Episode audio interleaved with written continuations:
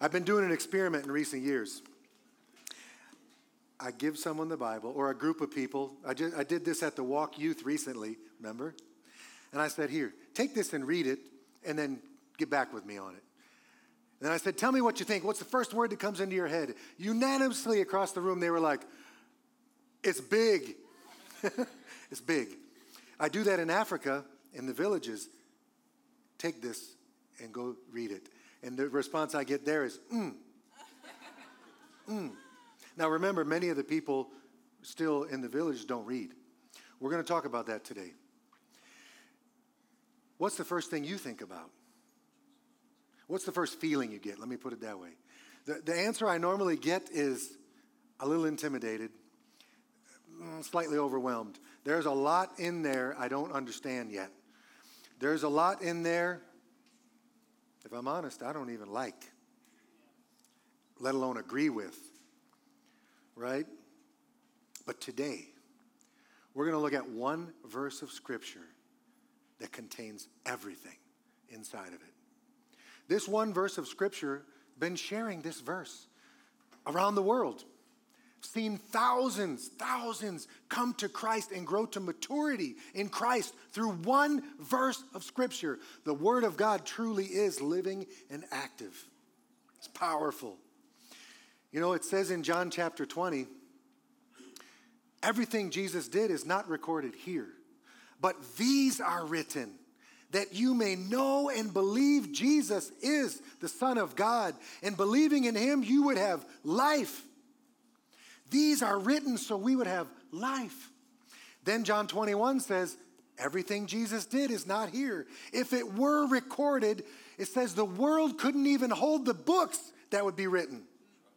But these are written. Sometimes we think this is big, this is confusing, this is awesome. We'll spend the rest of our lives unpacking God's amazing word, who He is, what He's done, and now who we are, what we get to do, how we get to live. This weekend, Siham and I realized that it was 20 years ago we first went to Africa. The last 10 years, 11 years, we've been exclusive, almost exclusively serving in Ghana. We, in about a year and a half ago, up in Bolgatanga. That's where we lived from 2010 to 2015. We began to transition back to the U.S., back and forth, and still we're kind of in transition. But in Bolgatanga, a year and a half ago, we're, we're on the street, and a young woman runs up to Siham and says, Mama, Mama Siham. Now, you got to get this. In Africa, brothers and sisters have eyes open.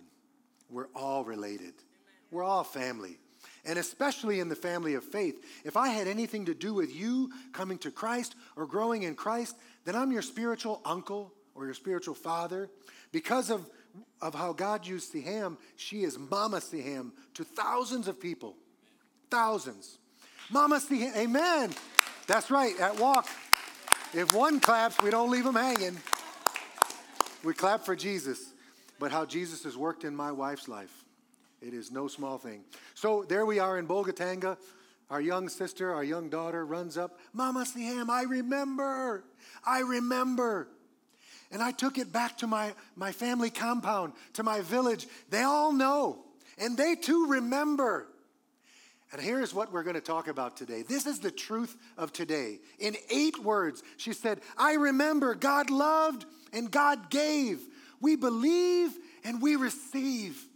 That is the most important thing you need to know. The truth of the Bible is summed up in these four words, these two phrases God loved and God gave.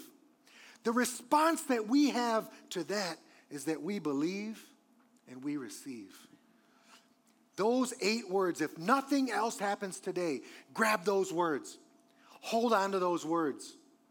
These words will transform you. These words will carry you. Let's look at the verse, John 3:16. For God so loved the world that he gave his only son, that whoever believes in him should not perish, but have eternal life. I shared this earlier. My first exposure to John 3:16 was through a guy named Steve Austin. and other athletes. John 3:16, John 3:16. That's what I knew about John 3:16. But now I know something more. Today, that's what we're going to unpack. Go, go back to the verse for me, would you, Ryan? Uh, okay, look at the verse right here. Here is the truth of what we're going to unpack today God loves us, God is love. The overarching character of God is love. God loves you. God's not mad at you. God's not looking for a way to trap you, trick you, hold you, control you. God loves you. And what do people in love do? They give, they sacrifice. Uh, last week in the village, I was asking a group of women primarily, and I said, okay, you are sick, deathly sick, and your child is also deathly sick. We have a small one dose of medicine, it can cure one. What will you do? The, the answer was unanimous I'll give it to my child. I asked a redundant question why? Because I love my child. Jesus said, Oh, though you who are wicked know how to give good gifts to your children, how much more your Father in heaven? God loves us. We can't even comprehend his love. The, the, the word in Greek is agape or agapeo, supernatural, divine, unconditional love that is demonstrated in, in a way we can't even comprehend. God loves us and God gave. People who love give. God is the ultimate giver, the giver of life. God gave his only son that whoever, that's everybody, believes in him would never perish. I always love to do this to say, now, do I believe in this chair? No, not yet. Mm. I can feel it. I can, I can hold it. I, it's tangible. I got this. How about now? No, not yet. Mm. Thank you. now, I got some stuff that's important to me. Even this stuff, in a way, it represents much of my life, my family, my goals, some of the stuff God has given me to manage. Okay, now. No, hmm. okay, now, do I believe in the chair? Hmm. See, the truth is, you could pull the chair and I can still catch myself. You know, it's kind of me and the chair. According to the Bible, biblical belief is this now do I believe in the chair? That's what it means to believe, to transfer trust. It's not me and Jesus, it's not me and doing good and being good, and then what Jesus did that, that helps my life, moves my life forward.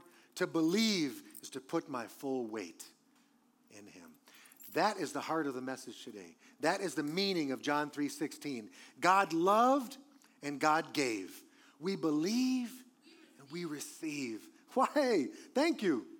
I think I need to give our son the microphone. oh, why are you clapping? You mean you want me to get down? Would you say that with me? Would you repeat it with me? Because we don't want to miss this after day. Repeat after me God loved, and God gave. We believe, and we receive. That is the gospel. That is the best possible news. You know, the Greek word for gospel is helion gilon. It's a big word. It's simply, it's a word that is rarely used in Greek literature, but widely used in the New Testament because it means it's so good, it's too good to be true. It is the best possible news. Okay, look at John 3:16 here in the amplified.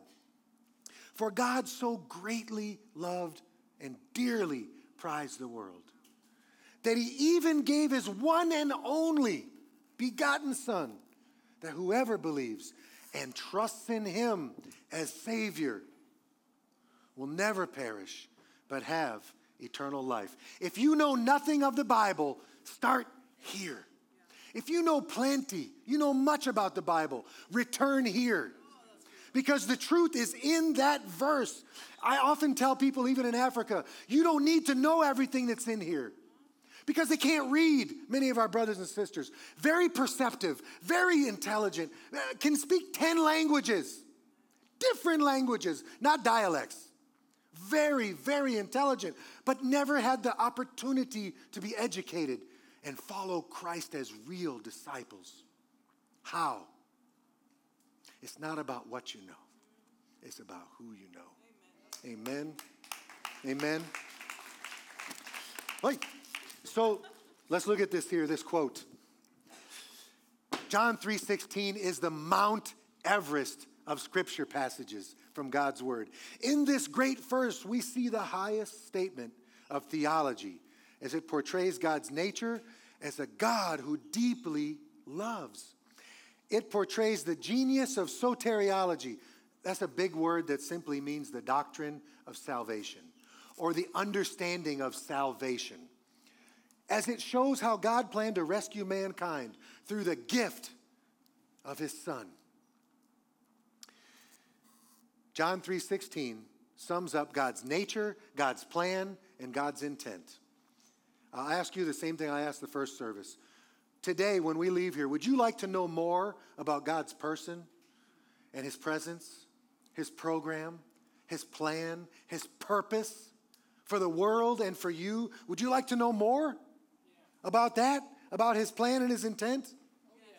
Only three of you? Okay. I too, I also want to know more. Today, we're going to know more. We're going to see the simplicity and the beauty that is in this truth, this magnificent, simple, profound, deep truth. I have some friends who always tell me, you know, I did a lot of reading in school. I don't like to read that much anymore. Okay, we're, we're all still working on it. I often tell them, just focus on the most important thing. Then I have other friends who love to read and study and go deep. In fact, we have a couple of friends we say they like to dive and swim and eat with the whales. You know, they want to go deep. And I'm telling you, today we're going to do a deep dive. But we're also going to see the profound simplicity that is in God's magnificent good news, the best possible news. So, what we're going to do for a minute is look at the context of where John 3:16 comes from. This amazing truth. We'll look at the context. Why did Jesus say this? Where and when and to whom? That's what we'll look at. Then we'll dig in. So, as Pastor Hayden would say, are you ready? Are you ready? ready? But are you hungry? All right, let's eat. All right, now, this is John chapter 3, verse 1. There was a man of the Pharisees named Nicodemus, a ruler of the Jews.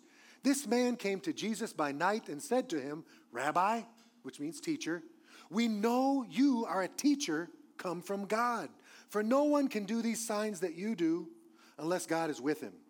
Jesus answered him, Truly, truly, I say to you, unless one is born again, he cannot see the kingdom of God. Much is said in there. Now we're going to do a quick overview of this. Jesus, uh, Nicodemus was a Pharisee we could go back one.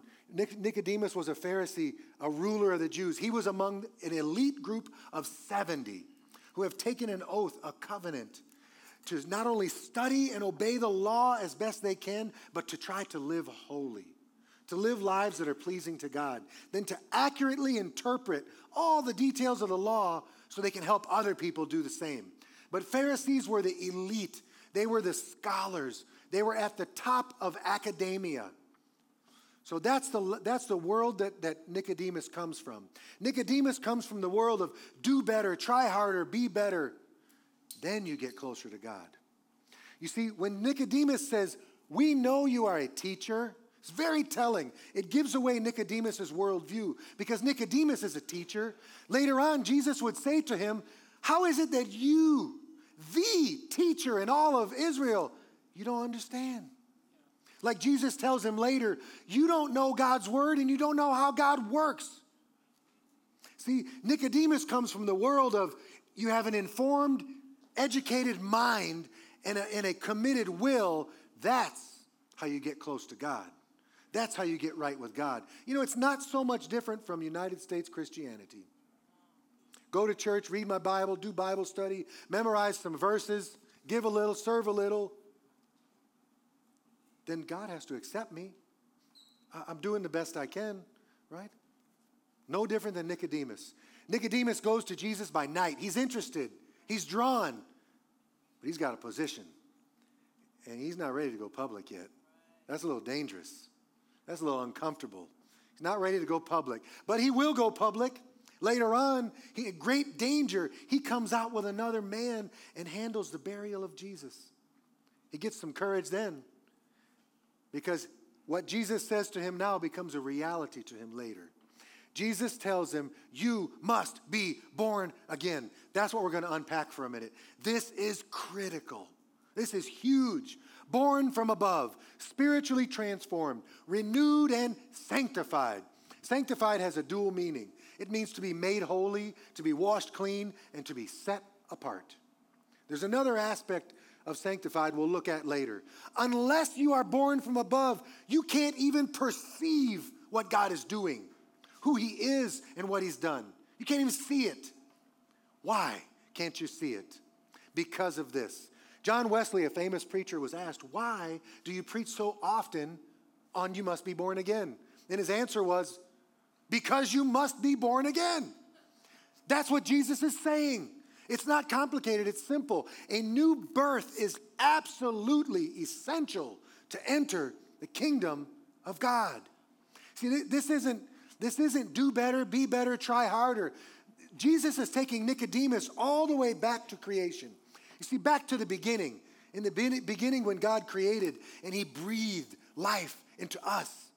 Then He put us in a perfect environment with perfect provision, perfect protection, and He set a boundary. You know the story of Adam and Eve, our mother and father, our ancestors. And He said, if you cross this boundary, you will die. Not you're gonna, He didn't say you're gonna get messed up, you're gonna be in trouble. If you cross, if you rebel, you're going to die. And we did. And we did. We didn't just make a mistake and, oh, now we, we're in trouble. We need to make, do something to make up for our lack of something. We died spiritually. That is the condition of human beings. We belong to a lost race. If, no one likes to hear that. Like, that's the bad news. We're talking about the good news, but there's bad news attached to it. Why is that news so good? Because apart from Christ, there is no hope. We are dead, spiritually dead, separated from God. A new birth is absolutely essential. Are you with me? Spiritually dead. That's what Jesus is telling Nicodemus. As smart as you are, as good as you are, as committed as you are, as worshipful as you are, all the things that you are doing, Nicodemus, you must be born again because you're dead. Then Jesus goes on to explain it to him. Look what Nicodemus says How can a man be born when he's old? He cannot enter his mother's womb a second time and be born, can he?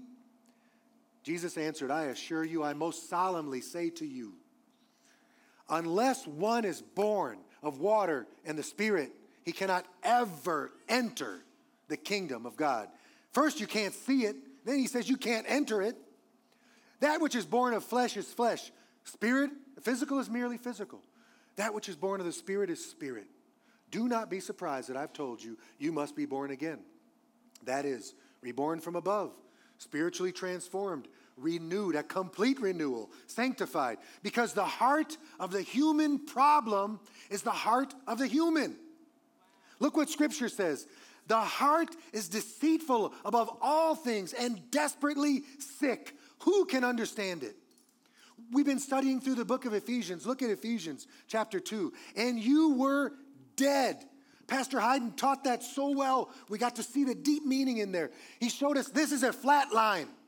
This isn't, uh, you know, you're just kind of messed up and you need to get fixed up. No, you are dead. No life, no breath, no hope, no future. There is nothing. Spiritually dead. These are Jesus' words. These are the words in red. There is good news because God is taking care of this problem.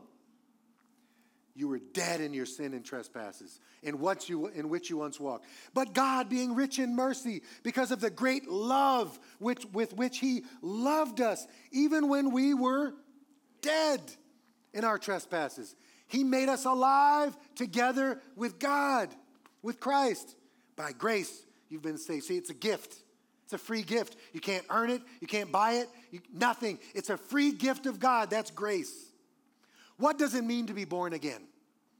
To enter God's kingdom, to be reborn, requires something that is impossible by human standards.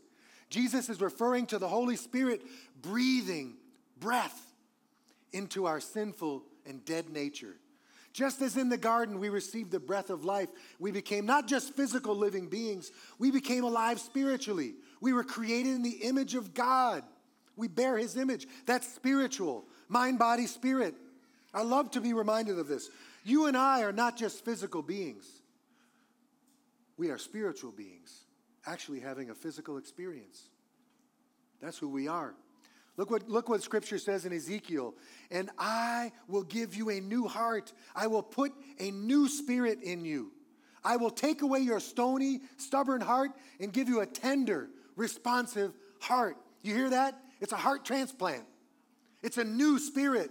I always like to use this example. Before I'm born again, I'm a natural man with my natural thinking, my natural inclinations, my natural so called strength.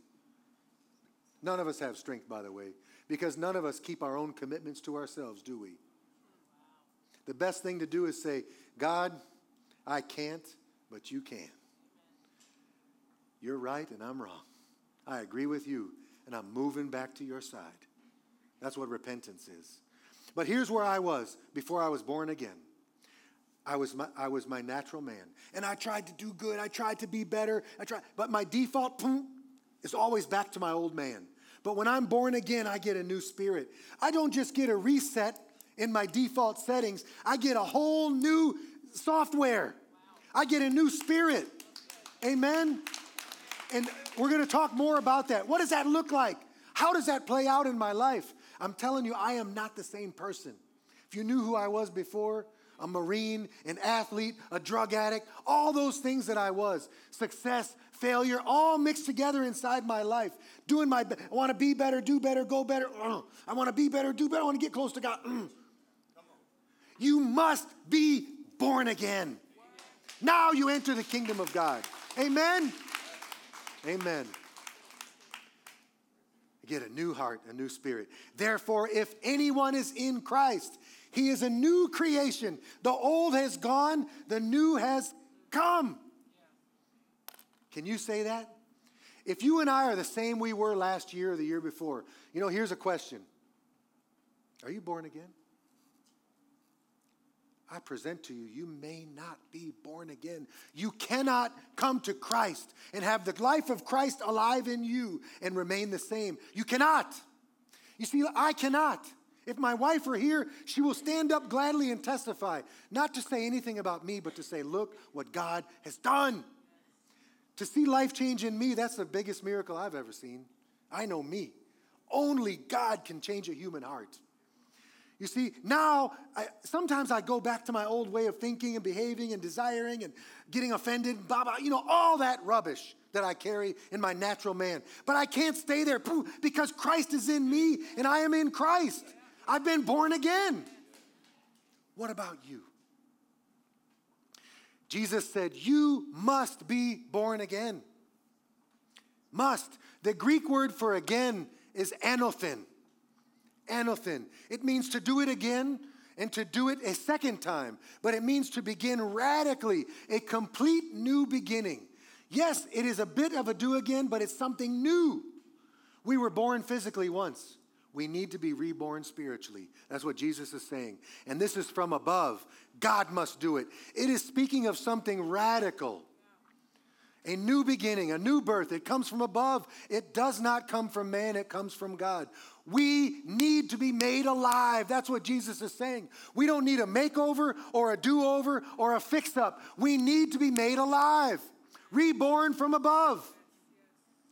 That's what Jesus is saying. All right, that's the context of, of where we get John 3:16. Now let's look at two verses. John 3, 14 and 15. And as Moses lifted up the serpent in the wilderness, so must the Son of Man be lifted up, that whoever believes in him may have eternal life. This Moses lifting up a serpent was obscure to me for some years. Jesus once again takes Nicodemus back into the Word, into the book of Numbers. where the Israelites were once again in rebellion to God, in sin. And, and they were sinning against God, and God allowed fiery serpents to enter the camp of the Israelites. They were biting the people and they were dying by the scores. And then the people once again repented. That's how it works, isn't it? I get in trouble and I say, Oh God, why you do this to me? Help me. Protect me, save me, deliver me. Don't feel bad. We all do it. So the Israelites did it again, and God made a way for them. And Jesus is pointing to that and using it as a powerful, tangible example for Nicodemus and for you and I. Look what it says here. And the people came to Moses and said, We have sinned, for we have spoken against the Lord and against you. Pray to the Lord that he take away the serpents from us. So Moses prayed for the people. And the Lord said, Make a fiery serpent and set it on a pole, and everyone who is bitten when he sees it shall live. So Moses made a bronze serpent. I know that's a mouthful, but it's very significant. Serpent always represents sin in the scripture. Bronze always represents the judgment of God against that sin. bronze also represents repentance. Very significant that God tells Moses, You make a bronze serpent. Sin, judgment, repentance. And you lift it up high. And he goes on to say, And if anyone was bit by a serpent, and he would look up at the bronze serpent, he would live. You see, if anyone would make personal application of the meaning for themselves, they would live. You know, it, why did God do it that way? I don't know. But can you imagine? I know there must have been people in that camp who said, I'm not going to look up. I'm not going to look up. And they died. But to everyone who did look up, they were saved. That's where Jesus is taking Nicodemus back in his educated mind. You see that? What, look what Jesus says here in, in John chapter 12.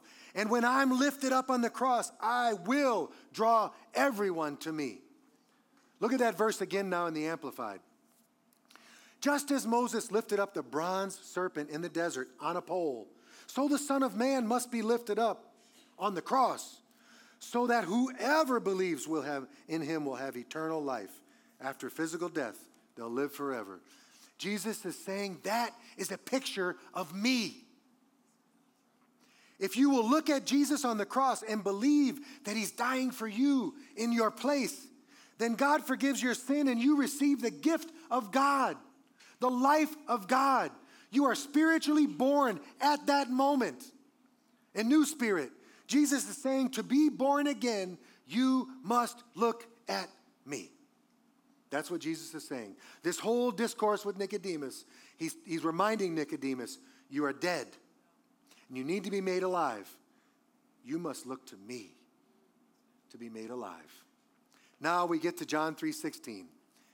We saw the context. Now God so loved the world that he gave his one and only son that whoever believes in him should not perish but have eternal life. Look what Matthew Henry says about that verse. Here is the gospel indeed, the good news, the best that has ever come from heaven to earth, the best possible news. Here is much. Here is all in a little.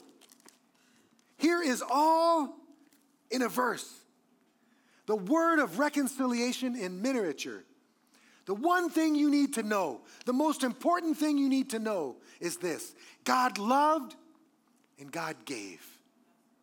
Are you with me? God loved and God gave. That's what you need to know. That's what our daughter ran up to us and said in Africa. I remember. And not only do I remember, many others remember. God loved and God gave. That's who God is, and that's what He's done. I love this. We just celebrated Christmas, incarnation. God became a man. And Christmas, Jesus was given to us. On the cross, he was given for us. This kind of love, this is agape love, agapeo love, supernatural love, like you and I don't know. How do we know what this love looks like? This is how we know what love is. Jesus Christ laid down his life for us. I used to always ask my granddaughter, How much do we love you, Grandma and Grandpa? She would say, Grandma and Grandpa love me like a circle. Why? Because it has no beginning and no end. It just keeps going on and on. So we say, How much does Jesus love you? The, the example is weak because Jesus loves more. And she would say, He loves me this much. And I say, How much is that? She say, He gave Himself on the cross for me. Amen. This is how much. You see, just at the right time, God's time is always the right time. When we were still powerless, dead in our sin and trespasses, spiritually dead, not alive, Christ died for the ungodly, but he demonstrates. You know, love is always a demonstration. Actions speak louder than words, right? God demonstrates his own love for us in this. While we were still sinners, Christ died for us. Look at this quote from Don Moen. What an amazing scripture. God loved us while we were unlovable people. He reached out to us when we were unreachable, knowing we would fail him, deny him, spurn his unconditional love.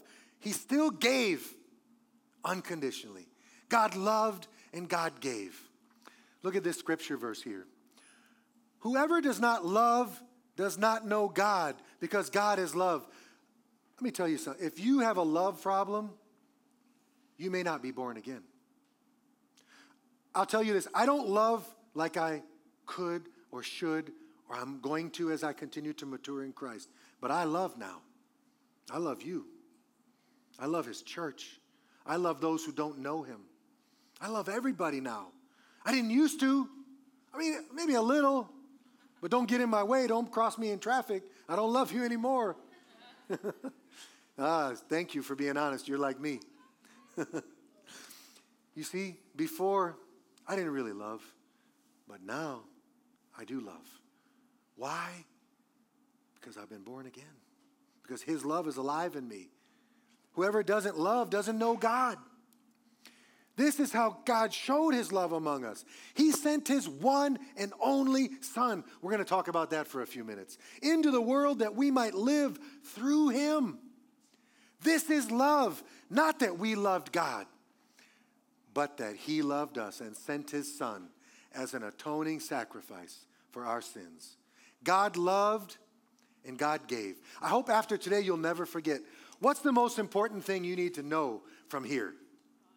God loved and God gave. No more confusion, no more intimidation, no more overwhelmed. I can't remember all that. It's too many words. Here's what you need to remember God loved and God gave. What did He give? He gave His one and only Son. Oh, now this is not, now, my brother and sister Donna and Lothar are here. They have a son, they have one son. That's not what this means. This means so much more than that. Do you want to know what it means? Yes. The Greek word for one and only is monogenes. See, it's two words put together monos and genes. We get the word genes. It means the only species, the only race, family, origin, offspring, the only of its kind. It's a word that's not used much because there are very few monogenes in creation. And Jesus is the monogenes. Look what this God is the Father of all humanity. And Jesus alone, this is our new walk church word, is the monogenic Son of God. Jesus is God in a bod. That's what it is. Jesus alone has God's genetic makeup. Jesus himself said, Anyone who has seen me has seen the Father. That's what Jesus said. The Son is the radiance of God's glory, the exact representation of his being. Do you see that exact representation? The monogenetic Son, the one and only. Listen to these, these passages. Please trek with me. I know I said we are going to go simple, but we're going to do a deep dive. I know this is heavy. The verses are just coming pop, pop. I know. Let your mind be alert. Let your spirit be sensitive, please. God is doing something today. Don't miss it. Listen to these verses. They're some of my favorite, favorite verses that talk about the one and only. In the beginning was the Word. and the Word was with God, and the Word was God. He was with God in the beginning. Through him, all things were made. Without him, nothing was made that has been made. He came to that which was his own, but his own did not receive him. Mm. But to all who did receive him, to all who believed in his name, he gave the right to become the children of God. Children born not of natural descent born again, nor a husband's decision or a, or a human decision or husband's will, but born of God, born again. The Word became flesh and made his dwelling among us. The Word became a man and moved into your neighborhood. We have seen his glory, the glory of the one and only Son who came from the Father, full of grace and truth. No one has ever seen God but the one and only Son, who is himself God. And he is in closest relationship with the Father. He has made him known. Jesus is the one and only, the King of kings, the Lord of lords, the first and the last, the Alpha and the Omega, the Savior, God in a bod, Jesus, the one and only. Jesus is also Let's go back one. Jesus is the one and only way to the Father. He's not only the one and only, the only one and only, He is the only way. Look what He Himself says I am the way, the truth, the life. What life is that? The life of God. The Word became flesh. I am the life. No one comes to the Father except through me. God loved and God gave. Are you getting it? You remember those four words. Don't ever forget those four words. Like our daughter said over in, in, the, in the village in Africa God loved and God gave. She got it. She took it home to her family, took it to the village, and they got it. Most of them can't read. Many are following Christ to this day because she understood the good news and she was able to share the good news. She doesn't she didn't know everything in here. She didn't need to. She knew him. She knew God loves and God gave. Do you know? I hope after today you will never forget who he is and what he's done. Look at the scripture says, salvation is found in no one else, for there is no other name under heaven given to mankind by which we must be saved. Remember, Jesus said, You must be born again. That means it's compulsory. There's no other option. This is the one way. This is it. But that's not bad news, that's good news. It's simple, it's not confusing. You don't have to trip and stumble and find the way. We know the way. Jesus himself said, My sheep know my voice, they follow me. If you're hearing his voice today, follow him right now, today. This word right here, given, so amazing. In the Greek, it's the perfect tense. It means it's a one time event, never to be repeated again. Just like when God was born, the incarnation. That means that's when he was given one time, never to be repeated again. When Jesus lived a perfect, sinless life, died a sacrificial death in my place, went in the grave and rose on the third day. When Jesus did that, it was given. Salvation was given the way was made. Can I get an amen on that? Uh, amen. Salvation, we, we saw that word earlier, soteriology, the, the, the doctrine of salvation. I knew some of you would be thinking, well, what does that word mean? What is that? What is that? So let's go back to that. This is a, this is a summary of it. Salvation is not just being saved for heaven, it is that, but it's so much more. Justification saved from the future penalty of sin. Sanctification, saved from the power of sin now. I no longer have to keep on sinning. Sometimes I, I kind of start sinning, but I can't stay there. I'm not that guy anymore. How about you? Where are you? We must be born again. God loved and God gave. We believe and we receive. What do we receive? That's what we're going to talk about now.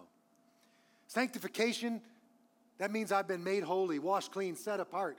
And now I'm becoming in practice who I already am in position. God sees me clean because of Jesus. Now I'm learning to act like it, learning to live like it. That's the process of sanctification. Glorification, I'm saved from the presence of sin. That's heaven. That's being in God's presence. There is no more temptation, no more sin, no more corruption, no more effects of sin. It is a perfect environment in the presence of our perfect God. Holiness. You know, the definition of the word holiness is to be clean, perfectly clean. That's what that is. Saved from the presence of sin, clean, physically, spiritually, emotionally, intellectually, clean, like God. That's amazing. Whoever believes in him, whoever, that's all inclusive. That's everybody. Whoever, wherever, however, whenever, and it is forever. Everybody, whenever, however. That's an all inclusive word. Love that word. Kind of self explanatory, but thought we better look at it. Look at this next one believes. Whoever believes.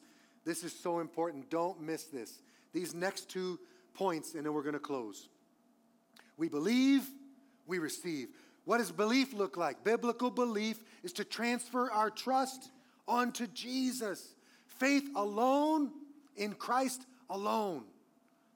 That's what biblical belief is. Eternal life. This is it. Okay, when we believe, we receive.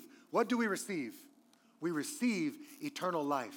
Now, don't miss this, please. I know we've been talking for a, a bit. We're about to get ready to wrap it up. The Greek word for eternal life is Zoe. What an amazing word, Zoe. It is the life of God. That's what Zoe is. The life of Christ alive in me. Me alive in the life of Christ. When we get eternal life, Zoe, we literally get God life. Remember, my, my dead spirit is removed and I'm given the spirit of God, Zoe. That's what it means to be born again. That's what it means to be saved, to be safe, no longer in danger, completely forgiven, washed clean, in right relationship with God. When Jesus talks about eternal life, he is not just talking about a quantity of life, a duration of life. He's talking about a quality of life now, not just later. You see, Jesus knew something you and I, we don't know. It's not just that some people live forever and some don't. Everybody lives forever.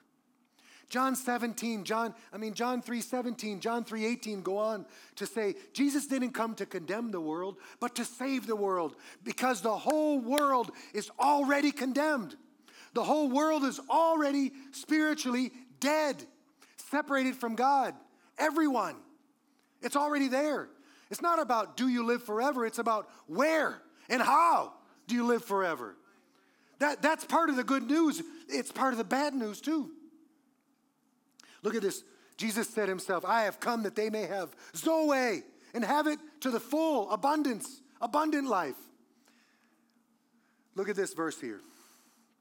This is how we know that we live in him and he in us. That's Zoe. That's eternal life. He has given us of his spirit. And we have seen and testify that the Father has sent his Son to be the Savior of the world. If anyone acknowledges that Jesus is the Son of God, look what it says God lives in them and they in God. Zoe. Are you getting it? It's so much more than we think. Let's go to the next one. And so we rely on the love that God has for us. God is love. I always say this now. You, you, you don't hear me bragging about my love for God much anymore. I'll always tell you, mm, I'm still learning. I'm still growing. But one thing I will tell you is, He loves me. Like, I know He loves you. I can believe that. But I know who I am and where I come from and how I am and what I I know all that. You don't know all that, but I know. I know me. And the fact that He loves me, He died for me when he was hanging on the cross and said, Father, forgive them. They don't know what they're doing. He was thinking about me, not just you, me. That's amazing to me. Whoever lives in love lives in God and God in them. You see it? Zoe. It goes on to say, in this world, we are like Jesus. Zoe.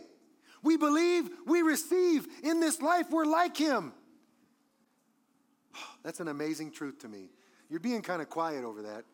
Scripture says this Christ is in you.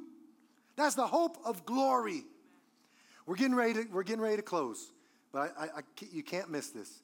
Just a week ago in a village, I was with a spiritual son, if you will, my brother, Pastor Timothy, and we were comforting a family who was grieving, who had lost a daughter. And it was painful. We wept together, we mourned together, we encouraged them and prayed for them.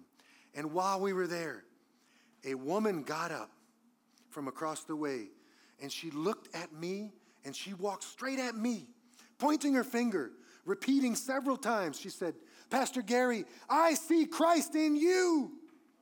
I see Christ in you. She, oh, amen. When that happened, the hair on the back of my neck stood up because I knew the Holy Spirit was speaking in and through my sister. My sister in Christ, I see Christ in you, she said.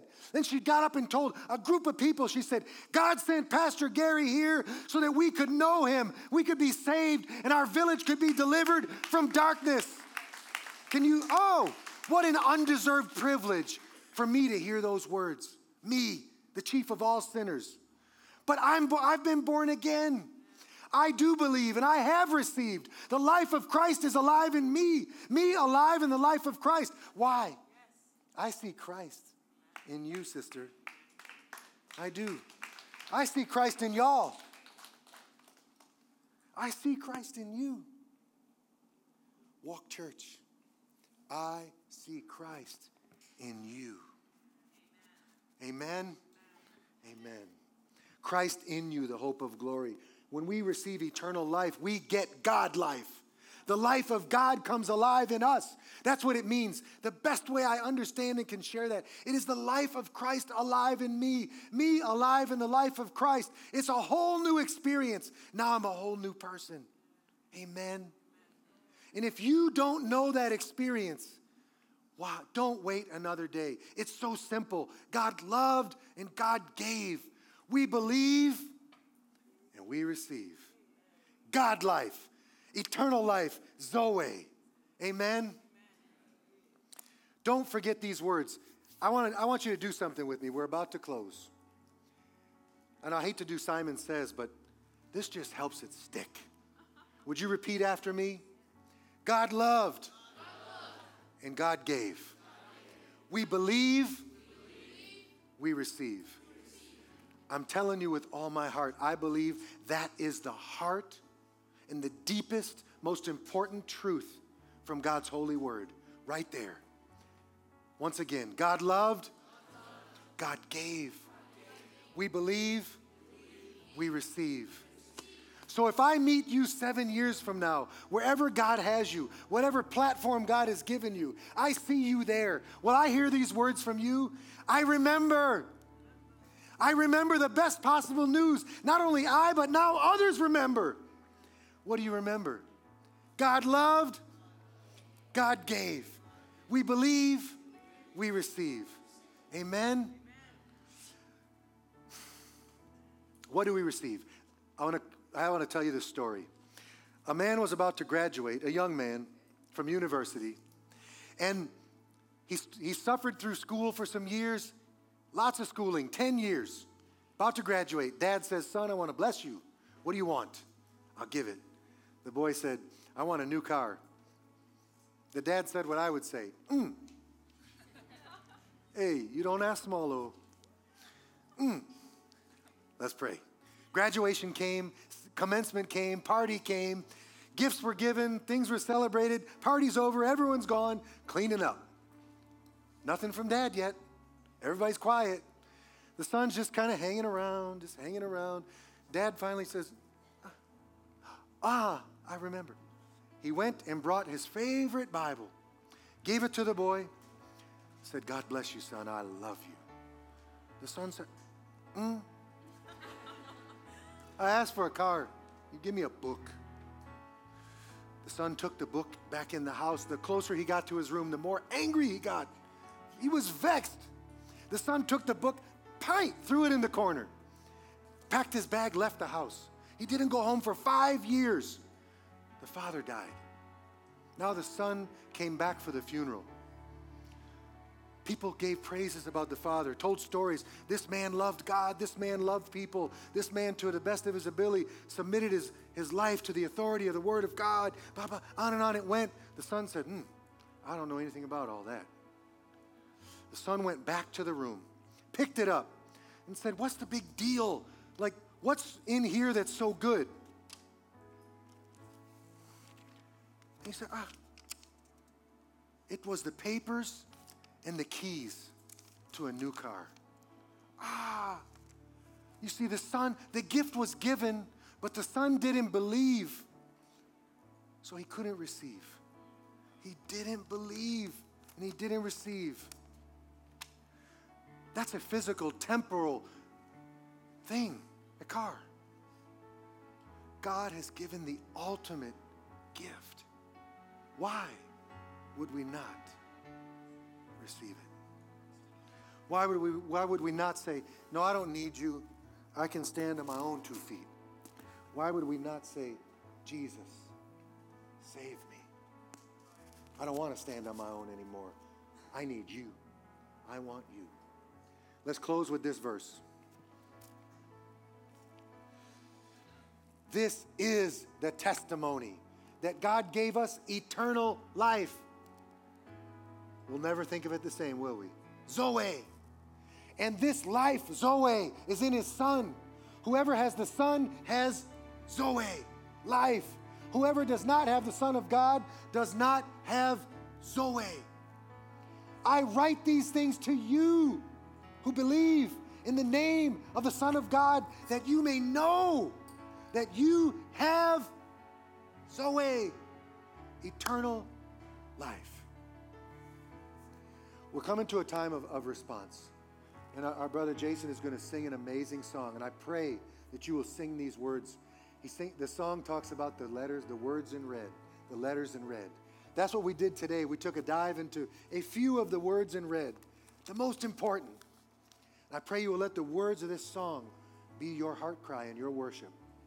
Part of the words of this song say, From that day when those red letters spoke to me, it shook my world, and I've been a changed man. What about you?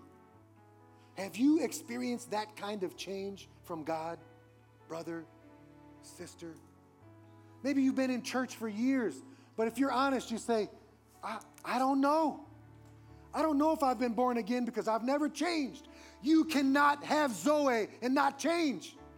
The life of Christ alive in me, me alive in the life of Christ, it changes everything. Changes me from the inside out. Oh, amen. I'm going to pray, and I invite you to pray with me. But while we sing this song, sing those words for yourself and do business with God. Now is the time of God's favor. Today is the day of salvation. Don't let it pass.